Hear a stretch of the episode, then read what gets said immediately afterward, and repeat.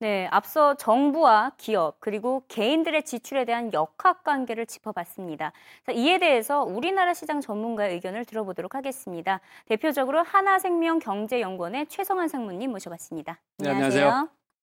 네, 지금 정부와 기업의 지출은 줄고 있고 오히려 일반 가계의 지출은 늘어나고 있는 현상입니다. 네. 어떤 의미를 담고 있다고 보시나요? 그 보통 뭐 어느 나라 경제나 이 엔진이 한 세 개 정도 있지 않습니까? 네. 그러니까 가계가 하는 소비, 음. 그다음에 이제 정부가 하는 소비와 투자, 음. 그리고 기업의 이제 설비 투자 이렇게 있는데 지금 보면은 어, 이 가계의 소비라는 그 하나의 엔진에 너무 미국 경제가 부담을 지우고 있다.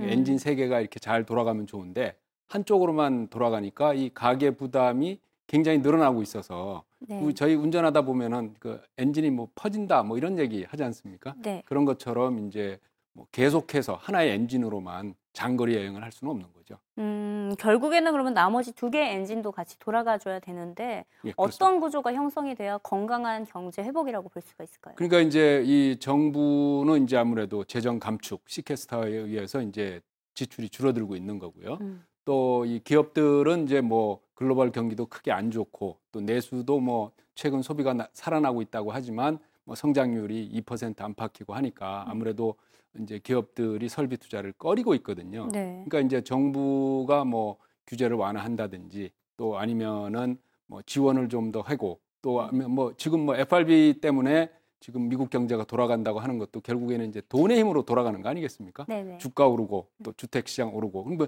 주식하고 주택 가격이 오르게 되면은 자산 효과가 많이 나타나거든요. 음. 내가 뭐 아직 팔진 않았다고 하더라도 어, 내가 주가도 50% 올랐고 뭐 음. 집값도 뭐 한 10% 올랐다라고 하면 거기서 이제 소비가 늘어나는 건데 음. 그걸 넘어서 이제 기업들이 이 성장의 원동력은 기업들이 투자를 해서 공장을 건설하고 물건을 생산해야 되지 않습니까? 네. 그런 부분 쪽으로 지원을 해야 되겠습니다. 음, 우선 정부의 지원이 필요할 것으로 보이는데 특히 기업들의 지출 삭감에 따른 실적 호조는 오히려 전혀 호재가 되지 않고 있잖아요.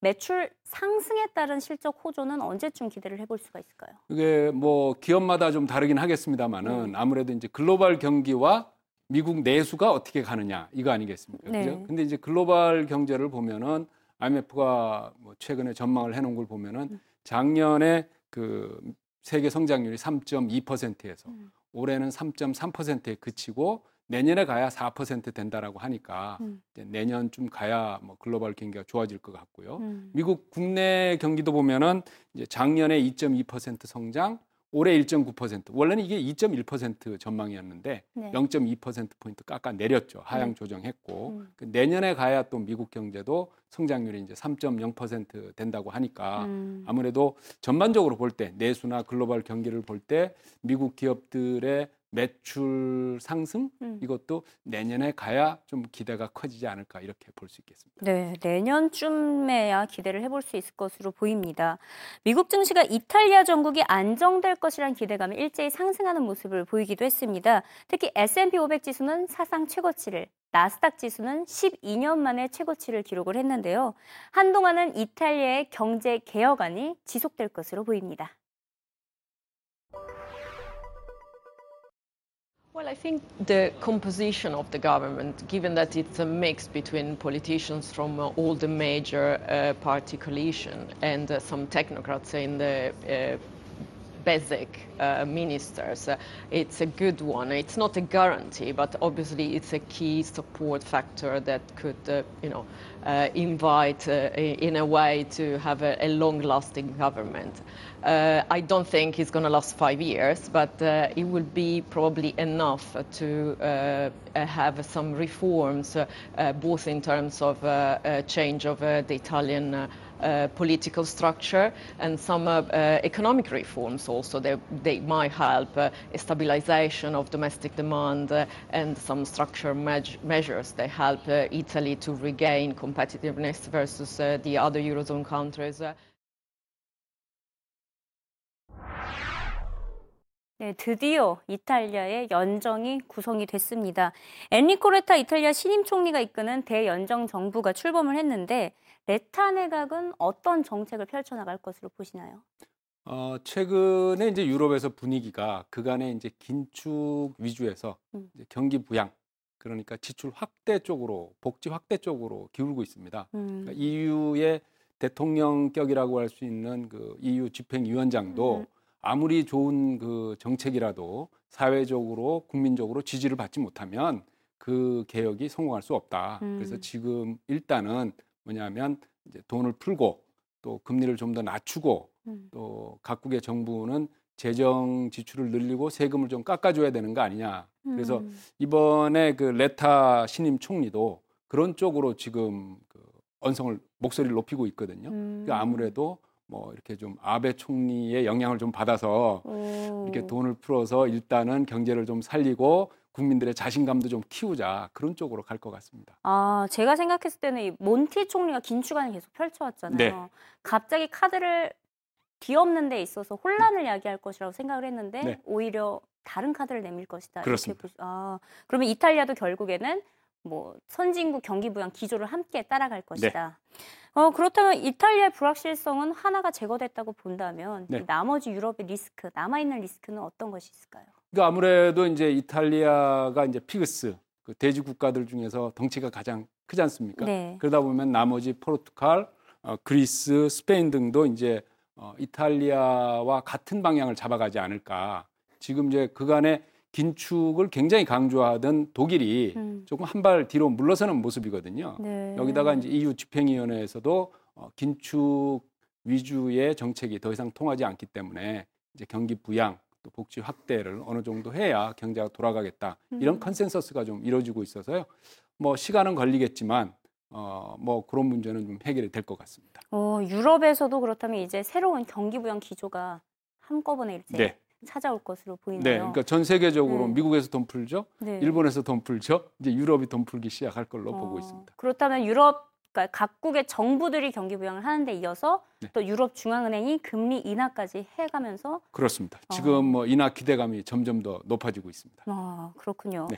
이제 4월 마지막 거래일입니다. 네. 이제 다음 달 5월장 준비 전략 어떻게 해야 할까요? 글쎄 이게 뭐 우리나라 쪽으로 말씀을 드려보면 네네. 이 아무래도 이 북핵 뭐 북한 변수와 엔저가 가장 큰 걸림돌 아니겠습니까? 음. 그래서 4월이 사실 우리나라 종합 지수가 글로벌 지수와 디커플링 하면서 가장 뒤처지는 그런 모습을 보였는데 그 5월이라고 좀 좋아지겠느냐? 음. 당분간 그 걸림돌은 두 개가 남아 있거든요. 음. 거기다가 엔저의 어떤 그 부정적인 영향은 더 현재화할 것이고 이제 북한도 요즘 잠시 주춤하고 있습니다만은 뭔가 하나는 하고 지나가지 않을까. 어, 그래서 너무 웃으시면서 말씀하셔서 네. 그래서 네. 이 4월이 잔인한 달이었는데 어. 5월은 뭐 눈부신 5월이라고 하는데 음. 글쎄 어느 쪽으로 눈부실지는 좀 더 두고 봐야 할 것 같습니다. 아, 예. 조금 섬뜩하기도 하네요. 네, 오늘 말씀 감사드리고요. 네, 조만간 또 찾아뵙도록 하겠습니다. 네, 고맙습니다. 고맙습니다. 이 방송은 매일 오후 2시 SBS CNBC에서 생방송으로 영상과 함께 보실 수 있습니다. 여러분의 많은 시청 바랍니다.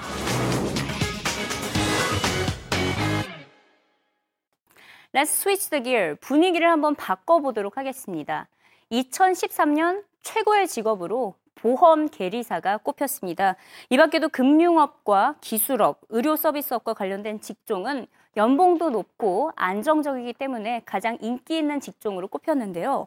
그렇다면 최악의 직업으로는 어떤 업종이 꼽혔을까요?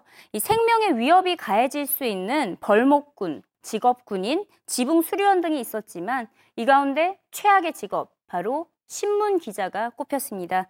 그만큼 미디어 산업 발전에 있어서 신문 산업이 후퇴하고 있음을 알 수 있습니다.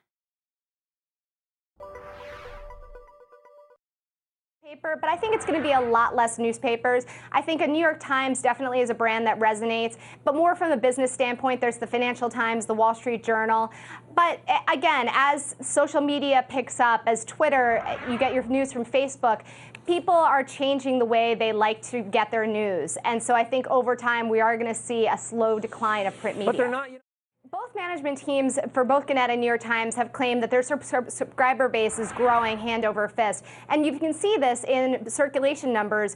You get the print subscription complimentary, uh, you get the digital subscription rather complimentary with your print subscription. So we saw an 8% increase in circulation trends yesterday. I'm sure we'll see a pretty decent growth in circulation from New York Times tomorrow. But really, what I'm focused on is that this is a very small portion of overall revenue.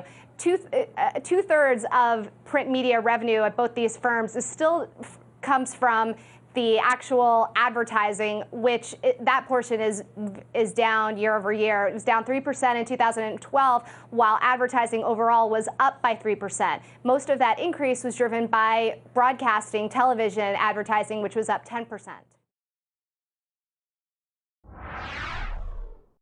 10년 후면 종이 신문을 찾아볼 수 없다라고 했죠. 그렇게 된다면 신문 기자의 직업도 사라질까요? 최악의 직업이 신문 기자라면 최악의 기업은 신문사일까요? 의외의 기업들이 최악으로 꼽혔습니다. 영상으로 확인해 보시죠.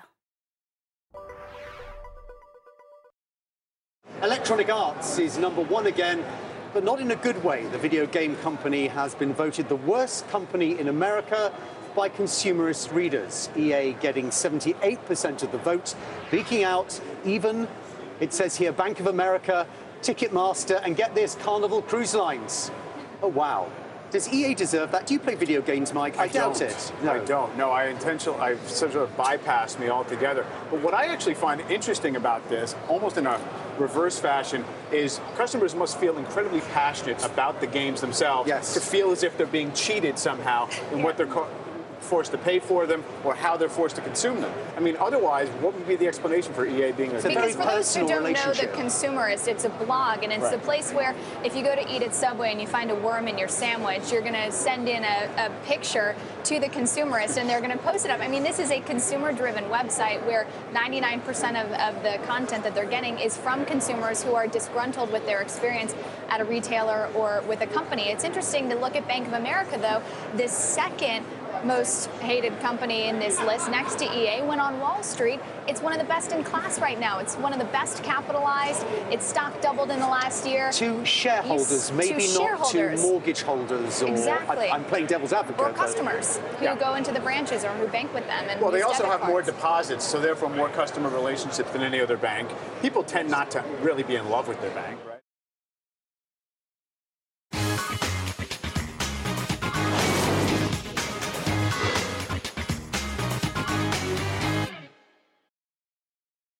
Time to go now. 내일은 노동절이라 쉬고요. 이 목요일에 돌아오도록 하겠습니다. 그때 돼서는 연준의 FOMC 회의 결과와 미국의 대도시 주택 가격을 알리는 S&P 케이스 실러 지수가 발표됐을 텐데요. 목요일 연준의 FOMC 회의 결과는 어떻게 나왔는지 그리고 미국의 주택 시장 현황은 어떤지 자세히 살펴보도록 하겠습니다. 특히 과연 어느 지역의 부동산 가치가 가장 높은지 분석해 보겠습니다. 네, 저희 방송은 팟캐스트 이승희 기자의 글로벌 경제 이야기에서 다시 들으실 수 있습니다. 많이 애청해 주시고요. 목요일 날 찾아뵙도록 하겠습니다. Catch you later.